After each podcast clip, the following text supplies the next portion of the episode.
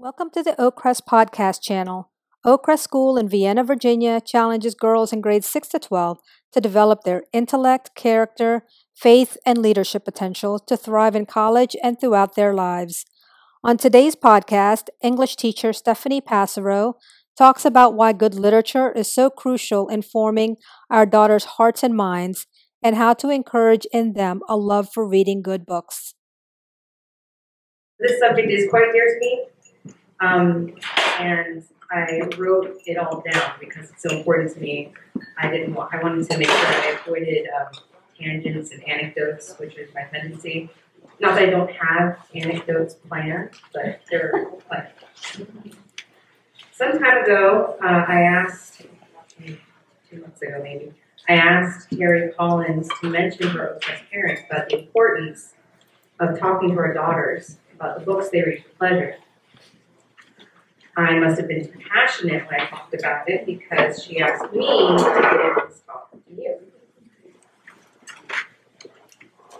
During back to school nights, my elevator pitch on good books that I usually give paraphrases Potter, claiming that an English teacher's job is to teach her students good taste. I'm not going to accuse our girls of having bad taste. I'm just going to talk to you today about good books. So great. Mostly good. I often read books about books, and I want to share my favorite pieces of advice I've gathered over the years that have helped me as a teacher, as a reader, and as a spiritual mother to my godson, niece, and nephews.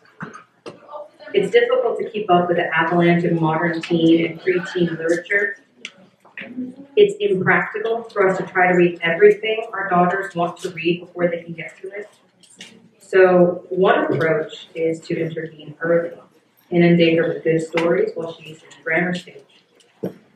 Vigen Guroian, professor of religious studies at the University of Virginia, loves fairy tales and wrote a book called Tending the Heart of Virtue on the importance of fairy tales uh, for children. He says when his children stopped letting him read fairy tales aloud to them, he decided to teach fairy tales to his college students. He found these stories have a great impact on his students, even though he had children in mind when he wrote Tending the Heart of Virtue. In it, he has a great summary of the moral imagination. He says, The moral imagination is the very process, so it's a process, not, uh, not a feature, by which the self makes the metaphors out of images collected by experience and then employs these metaphors to find moral correspondences in experience. Jonathan Jones, the online magazine, or First Things, also adds that moral imagination is the proper ordering of the soul. Humans are connected with the sacramental order of creation and can draw true analogies and lived experiences, which can be interpreted through our imagination. This means our moral imagination is active, needs proper exercise, so it will not, as Guroian says, atrophy like a muscle that's not used. The richness or poverty of the moral imagination depends on the richness or poverty of experience. Parents, as the primary teachers of their children, provide these early experiences for them, as do the stories they introduce to their children. Stories, particularly fairy tales, allow the reader to, as Guroian says in the Heart of Virtue, imagine herself in the place of heroes and heroines of other worlds experiencing the risks taken without having to endure all the consequences of failure, but still receiving the lessons. The child having read these stories will have a sharpened moral imagination. These stories offer powerful images of good and evil and show our children how to love through experiences and images they can interpret in the real world. So these stories fill our children up with experiences that they can draw from when they create. So as you know, it's vital to fill children up with good stories that will ignite their imagination. Which Guroian says, when the moral imagination is awakened, the virtues come to life. I delight in fairy tales. They're not just for children, for the immature. In his essay on three ways of writing for children, C.S. Lewis addresses the accusation that fairy tales are some form of escapism. He says the escapism to be wary of is in realism that is so close to school life, the child returns to the real world discontented. Lewis calls those types of stories flattering to the ego. The pleasure consists in picturing oneself in the object of admiration, while the fairy tale arouses the reader's longing for he knows not what. Now, I'm quoting Lewis here, I'm going to change all the he's to she's because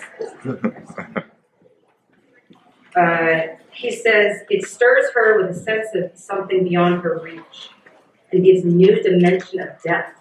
She does not despise the real woods because she has read of enchanted woods.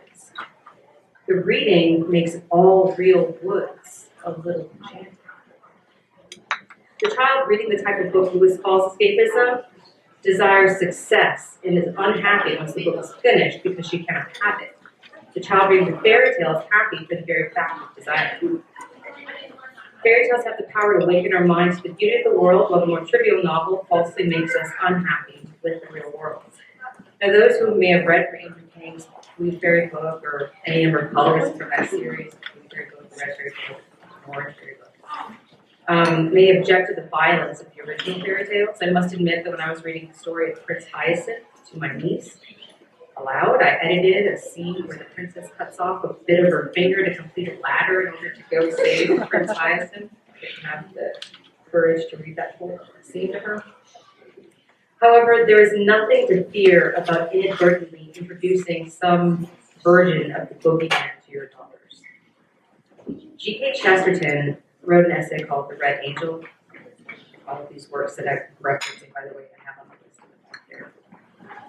In The Red Angel, G.K. Chesterton says that, um, or he asserts, that we do not give children the boogeyman through fairy tales. He calls it the boat, but I'm not English, so I'm going to say boogeyman. Fairy tales do not give children the boogeyman. What fairy tales give the child is her first clear idea of the possible defeat of the boogeyman. Chesterton says that the baby has known the dragon intimately ever since she had an imagination.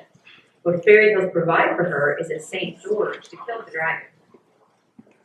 So far, I've shared some things that I've read that are good reminders for us with small or intermediate age children, but I must admit I had our teenage daughters in mind as I prepared to speak to you today. When our children are younger, they're more open to our opinions. If mom and dad say a book is good, they're willing to read it. Better still, they curl up with mom and dad and read good books with family, bolsters a fondness for beauty, which they cannot help but keep throughout their lives. It is when our girls reach the teen years that they tend to close the door on our suggestions. They want the privacy to discover good books on their own. It is this privacy that we need to be wary of. It's not practical to attempt to read every book your daughter intends to devour. Some books have so many volumes in a series it's nearly impossible to keep up. But it is important to have conversations with your daughters about the books she chooses to read for pleasure. Ask what captivates her, thrills her, moves her, takes hold of her. What is it about the books she chooses to read that enrich her through its quality, enchants her through its depth, vitality, truthfulness? What convinces her through inherent logic and elevates her through the beauty of its poetic content? Now, most of these questions I've adapted from Peter Hildebrand's book, Aesthetics. Um, there are two volumes of this work. The first talks about beauty on all levels, including objectivity, the objectivity of beauty, its value, its form, um, its role in the senses. The second volume applies uh, von Hildebrand's philosophy of beauty to the arts. I recommend this book to anyone who, like me, cannot define beauty, but they know it when they see it. It is important not to be ironic when asking your daughter about a book she is reading, especially if you have concerns about it. She may see through our veiled derision if we narrow our eyes at a paranormal romance number three of the series and chidingly sneer, What elevator like that? You do not want to push her. Honestly find out what she attracted to in that book. You do not want your daughter to feel as if she has to hide her tastes from you or feel ashamed of them. We want to inspire our daughters. In Landscape of Dragons, another book advocating fairy tales, Michael O'Brien has valid concerns about inverted morals, the offensive and the downright profane and irrelevant ugliness of many modern books and films targeting our youth. He wrote this book in 1998. Yes, it is frightening and overwhelming to consider the avenues in which your daughter is approached with influences, and it is tempting to give up trying to stay on top of what she is reading and watching. Michael O'Brien warns us not to dismiss the battle for your daughter's soul. The things she reads does form her, they do form her. Similarly, it is unrealistic and ineffective to make everything released after 1960 off limits. O'Brien says we must remember that we are in a spiritual war zone. God permits this struggle, the struggle with temptations, in order to strengthen us, to teach us to rely more completely on Him and less on our own limited strengths, to instruct us, to draw us ultimately to Himself. In an article by Jessica Hooten Wilson called Reading to See the Fullness of Things, she summarizes an idea about um, two forms of self knowledge concerning the idol versus the icon. And she's talking about literature, she's talking about the idol versus the icon. Um, the icon being the sacramental order we are all connected to. So the kind of book that's like an idol. The idol looks into a mirror and never sees past itself. The only view she sees is self. The icon gazes at the person and reveals to her who she is in God's eyes rather than through her own. It both teaches the gaze how to see and shows the gazer how to venerate the unseen viewer. Uh, this is, she's talking probably about Dante and Flannery O'Connor, where the reading is very purgatorial. When you read Dante or Flannery O'Connor or books like that, the repulsive characters in those works seem so far away from us but in the end, we realize that we share many of those faults with those characters. Reading the work becomes an examination of conscience, a moment of grace that allows us as readers to reevaluate our own shortcomings. Now, in that article, Hooten Wilson is speaking of the great books. This does not mean we only have to read books from the literary canon. It is fine just to read a good book. You don't have to read all the great ones. Here are some practical suggestions on bringing good books into your daughter's life, in addition to sending her to her scholarships good. read with her. You may already read a bedtime story as a family, or maybe you try to read together so many days a week. Reading aloud together is a beautiful way to bond and teach. When I introduce Anne Green Gables to sixth graders, they often lack the stamina to start the book on their own. The language is gorgeous and brimming with nature imagery that sounds like a romantic poem instead of prose. Now, you and I, as adults, know this is beautiful, but a child grows weary during the most beautiful passages about grass. I always begin that book by reading it aloud to the girls. By the time we're introduced to our heroine, captivated. Meghan Cox Gurdon speaks of the importance of reading aloud in her book, The Enchanted Hour. She mentions an opportunity she had during her research to see a surviving volume of fairy tales, Charles Perrault from 1695. This book was a gift for the teenage niece of Louis XIV. Cox Gurdon noticed that in the margins for the tale Little Red Riding Hood were written directions near the dialogue of the wolf when he says, the better to eat you with. The tiny handwriting says, this is translated from the French, these words should be said in a loud voice to make the child afraid that the wolf will eat him. These stories were intended to be read aloud. There's a nonfiction book called The Reading Promise by Alice Ozma.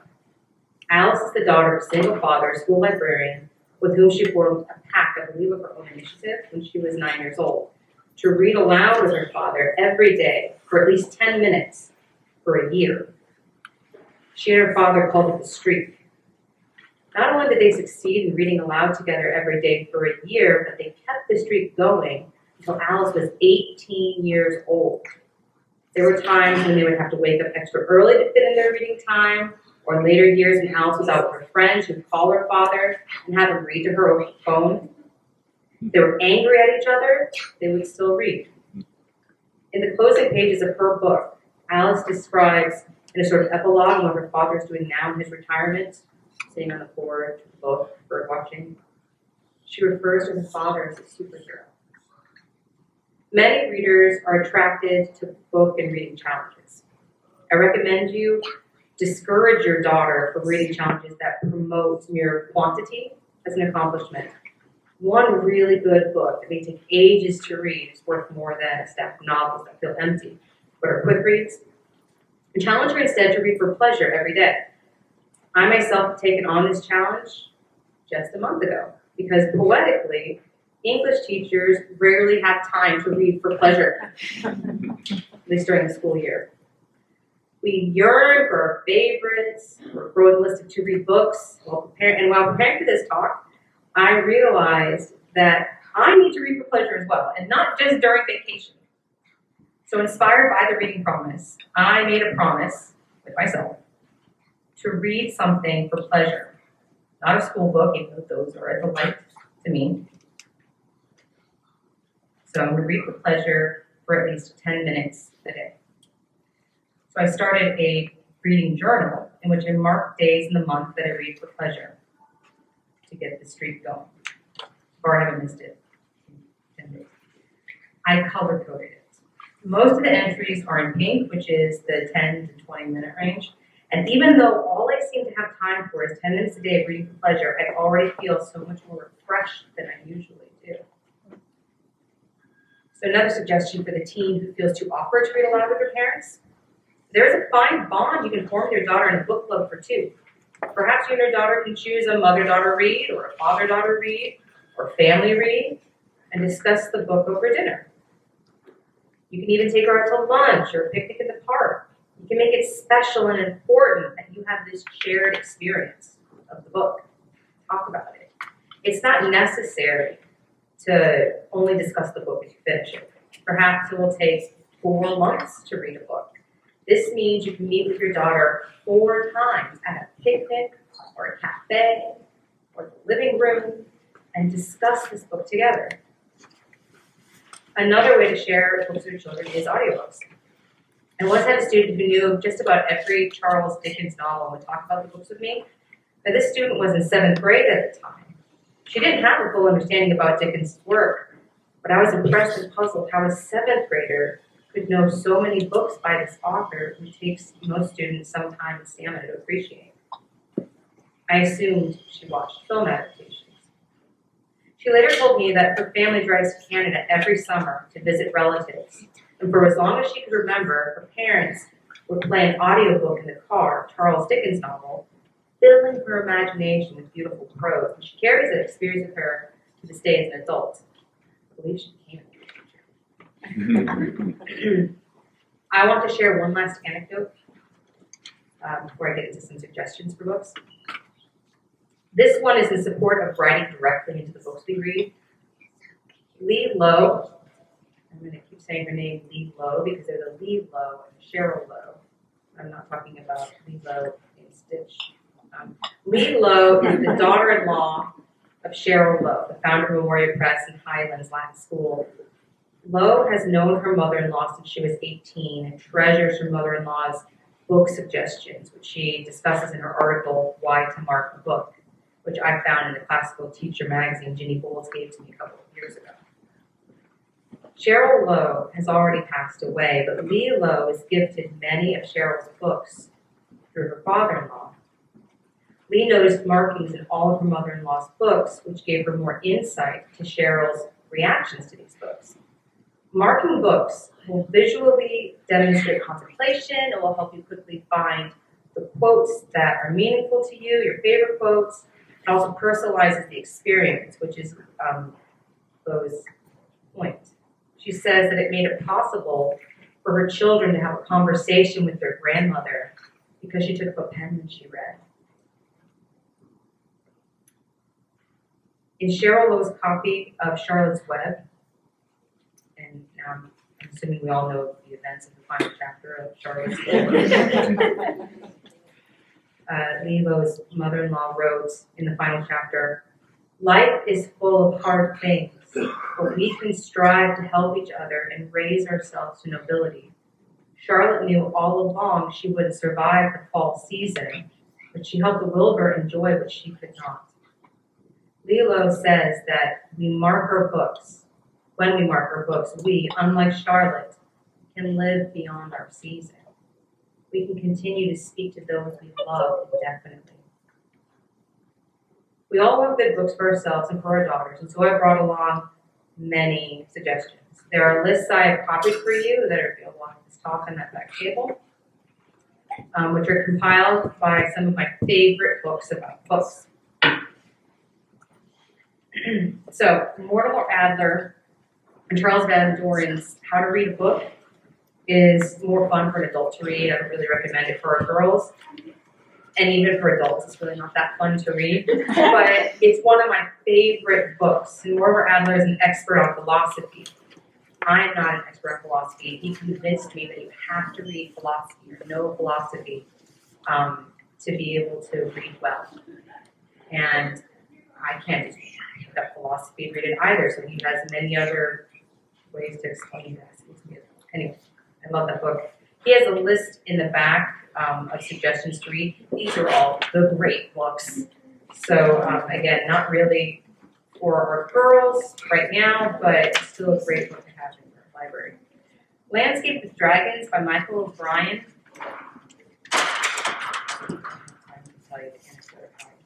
Okay. Um, let's go to this book. Michael O'Brien teaches the necessity, like he kind of reiterates what Lewis and Chester were talking about, the necessity of a definitive good and evil in children's lives. So they're not too relativistic when it comes to villains, right? Not, um, well, he, I feel bad for him. He, it's because he was wrong that he does. It's still wrong. Sorry. And anyway, so uh, good and evil. And I have to warn you, though, that all of our favorites in here takes to task. There are some of my favorite books and movies in here, and he brings me to task. But it also, out of all my suggestions, have the most extensive suggestions of books. So it was compiled by the staff of Bethlehem Books, and it is pages and pages um, of books suggestions, particularly great for nine to ten year olds.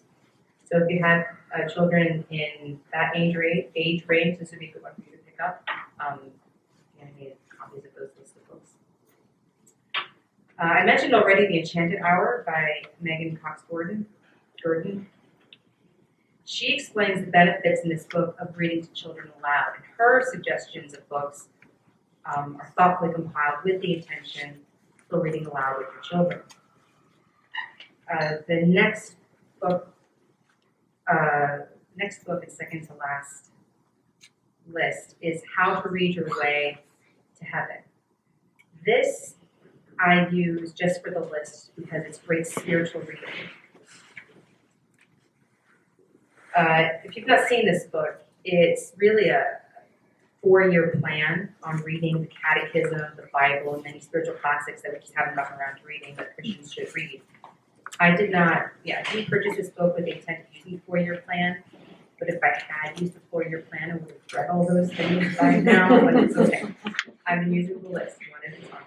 Um, anyway, the, the list in the back is gathered from contributors like Dan Burke, Father John Fosby, Father Mike Schmitz, Father Tim Gallagher, Peter Kreeft.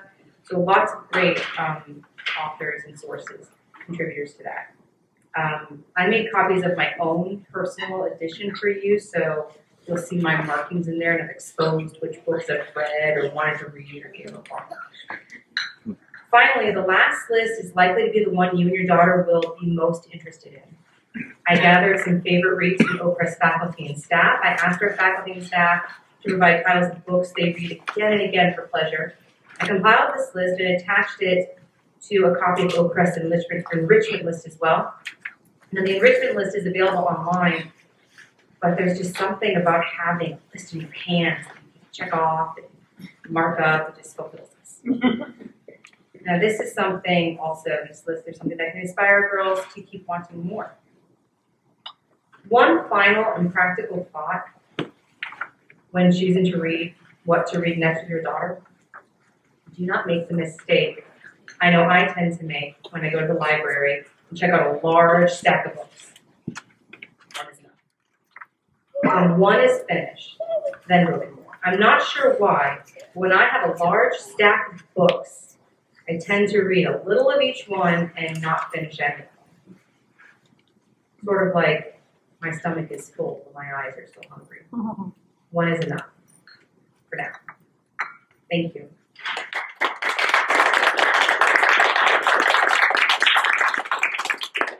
So we do have time for questions. If anybody has questions they'd like to ask, if they're not hard questions.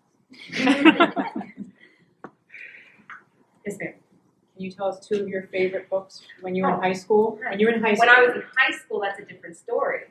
I had terrible taste in high school. Oh, okay. I liked the bell jar, and I wouldn't touch the bell jar now. It's just, um, yeah, I like that. But I also remember in high school, I I would read. You know, I was just so lost. I didn't have su- book suggestions or anything like that. We didn't have Goodreads. I didn't know if you click on something, you can get what's next. I just um, how yeah, Oprah's book club. I read those books, and then I would, you know, books that had great covers, and then but I always just was always reading something, and so um, I remember the first time I really changed my taste because I was always reading something. Um, was when I read Jane Eyre, and then after that, other books just didn't seem as good. They didn't compare. And so I was attracted more to the better books, and I left all my teen novels behind. Yes, ma'am. Um, what about graphic novels? They've kind of taken over a little bit, and I've seen some that like Saint graphic novels, and they now have like a graphic novel Bible. Graphic some, novel. Yeah. So, and I've seen different opinions. Some people are like, "Oh, well, it encourages kids to start reading when they're younger," but Yeah, I mean, I think anything that is good for fluidity, I mean, sure, but then won't they only want those books and then they don't have pictures? Reading aloud, I think, is best to get through that stamina.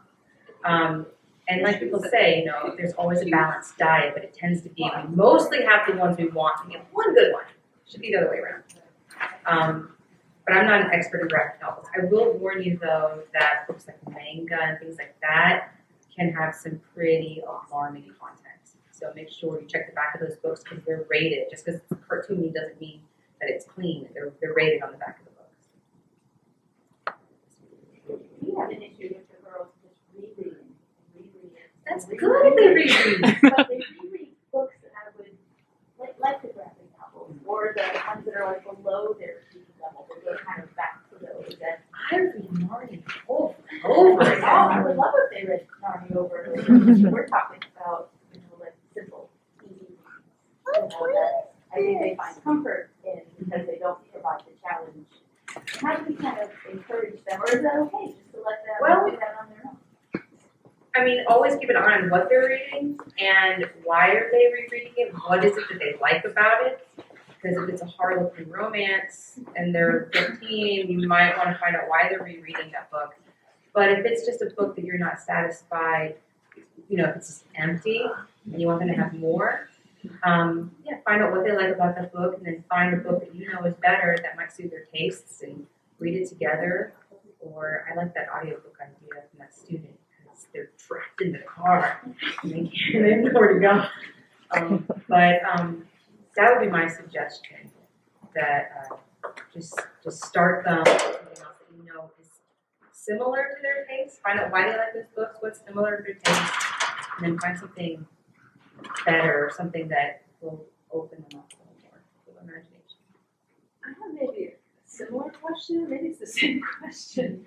So, my daughter had a, um, you know, we read together every night since she was baby, and was, I loved that she had this high tolerance for stuff that was way above, that she obviously couldn't read it herself, but, you know, mysteries and, I mean, um, mythology and beautiful stories, and then she got to a point, somebody introduced her to Percy Jackson, which is so it's, I thought, oh, well, it's mythology, but then I really, I looked at it and I realized that, that the language was kind of snarky and, and, um, I remember asking a woman at a bookstore in the town where we lived, I, I said, you know, I'm, I'm really worried because she's, it's, it's like she's slipped and now she only wants to read this stuff that has this certain tone and it doesn't have the same kind of beauty that some of the other books we had read up to that point had. and that's those are the books that she rereads and rereads. And then somebody introduced her to Diary of a Wimpy Kid. This is a kid who read all the Harry Potter books in second grade and loved them. You know, and then my fear was if it's not fantastic and it's not mythological, she'll never be able to sit through it. And then I thought, but she's sitting through this a Wimpy Kid just seems like such a you know, not an edifying story. So I'm battling. I'm not sure what question I think. My, so I, how do you get through Get her back on challenge of track.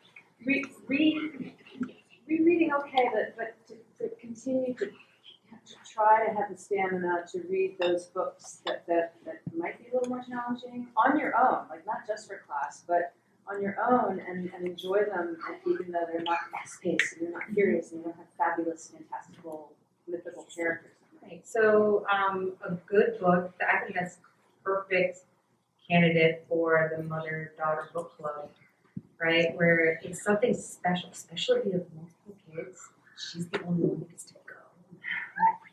Um, and, and you have a deadline too, um, I know I, I run two book clubs, and if I didn't have those deadlines, I wouldn't have read half these books that I read. Um, because there's just no time, but you make time all of a sudden, so when there's a deadline, you make time, and you can make it joyful, not just, here's this thing that you're going to do, and we're gonna get you back on track. Um, because I, I can see how disheartening that would be. Uh, and, and you want, you want her to have the same joy and something beautiful, but it takes a long time to get there too, right? You can, it's just not the fondness though for those beautiful things that you read when you were young. That's the whole point of the grammar stage. Uh, or having us memorize poems in the grammar stage, or the fondness for those works in the grammar stage. In sixth grade, the first three minutes of my class, every single day for middle schoolers, I say, who wrote Don Quixote? Who wrote Anna Karenina? Who wrote Leo Tolstoy? I mean, who wrote, um, you know, Les Miserables? They don't know anything about these books, but they start memorizing the, the authors, and then all of a sudden they get excited when they see it. So when they get to high school, they're like, "Oh, this got a letter! I heard of that!" And, and that's enough to get them into it, as long as they have someone that can just get them started. So get them started on something, but pick something that maybe that you know is beautiful, but maybe can that would attract her. You know her tastes, and then get her started. And maybe yeah, once a month, you know, fifty pages once a month. Talk about that, and you'll find um, you'll be surprised at the things that she talks about. Yes, ma'am. So I love the list of the teachers because they're all so special. Um, I just have a suggestion. If you could maybe add some of the teachers that are not here anymore that are retired, because I was like, oh, Oh. you know, what um, Miss Hanson, what, what's her favorite book? I want to read whatever she reads, you know. So, So yes, uh, I, I did just keeps your spirit alive. Yeah, and I think that list will grow. The list I believe we're going to post online, but I can we can always update it because I did send that email out two days ago, and that's just who could reply to me. So I know there's a lot of um, teachers and staff that want to add to the list or add more books to the list. And it's funny, just when you talk about books, especially in humanities department or Oakcrest, it's just we all just start talking about all these books that are favorites and the list grows. I remember I was typing um, Mrs. Lanzalotti's um, birthday thing. I was typing her favorite books, and I said, what, "What's your favorite books?" And she just started growing, growing, and growing, and then she had more than me on there. So um, yes, thank you for that. I, I think I will update that list. You, you partially answered this question with, um, with the other comments, but how do you balance or how do you encourage when your daughter, when the reading, required reading list is already so extensive and heavy? And Right. I mean, like so much time is taking just getting through Just getting through and those. so much annotation and thought that when it comes time to read something for pleasure, yeah, it's gonna be an, an easy read because they just mm-hmm. don't wanna go through that again. Right, and you can have easy reads that, I mean, simple doesn't mean it's not a good book. I love The Secret Garden. It's beautiful. I read that when I was in middle school, and I didn't, I mean, I thought it was cool. I liked the story, and there's a movie that's sort of accurate, but it's a beautiful movie too. And then when I read it as an adult, every child should go to a botanical garden because it's just this the soul that's in a garden. I didn't see that when I was a child. So just getting um, so a simple book, maybe even a book they read as a child and they think, well, it's done. I already read the Chronicles of Narnia. I already read them twice. My nephew and I, that's that's the only thing we read is, is that series because he's kind of a reluctant reader. And so it's what he knows. And so we'll just read the Chronicles of Narnia again. Um, so it, a simple book is fine if she's overloaded. And also 20 pages at a time is fine, right? It doesn't have to be every single day. Um, the every single day reading challenge was mostly for the girl who wants to read the stack of books and watch it grow and not really care if it's adding or taking anything away from her. She just wants to see the stack grow. For that child, I suggest the reading challenge you read every day. Um,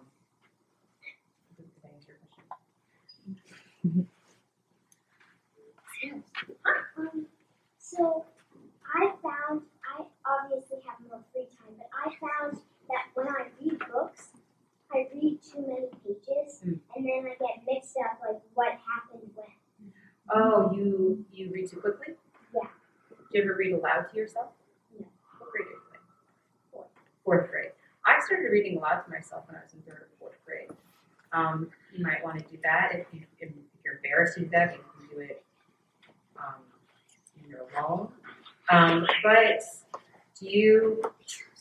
Um, yeah, if you if there's something that you're not sure of, you always go back and reread.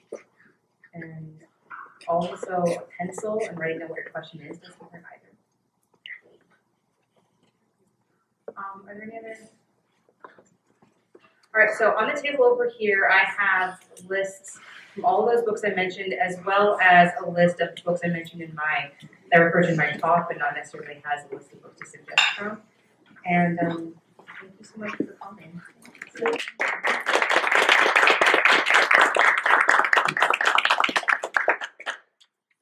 you so much, Stephanie, and again, thanks to everybody that um, came out here today. And so next month, um, on February the seventeenth, our series continues with a presentation by Vicki Bigliano, and she's an AP art history teacher here and interior designer.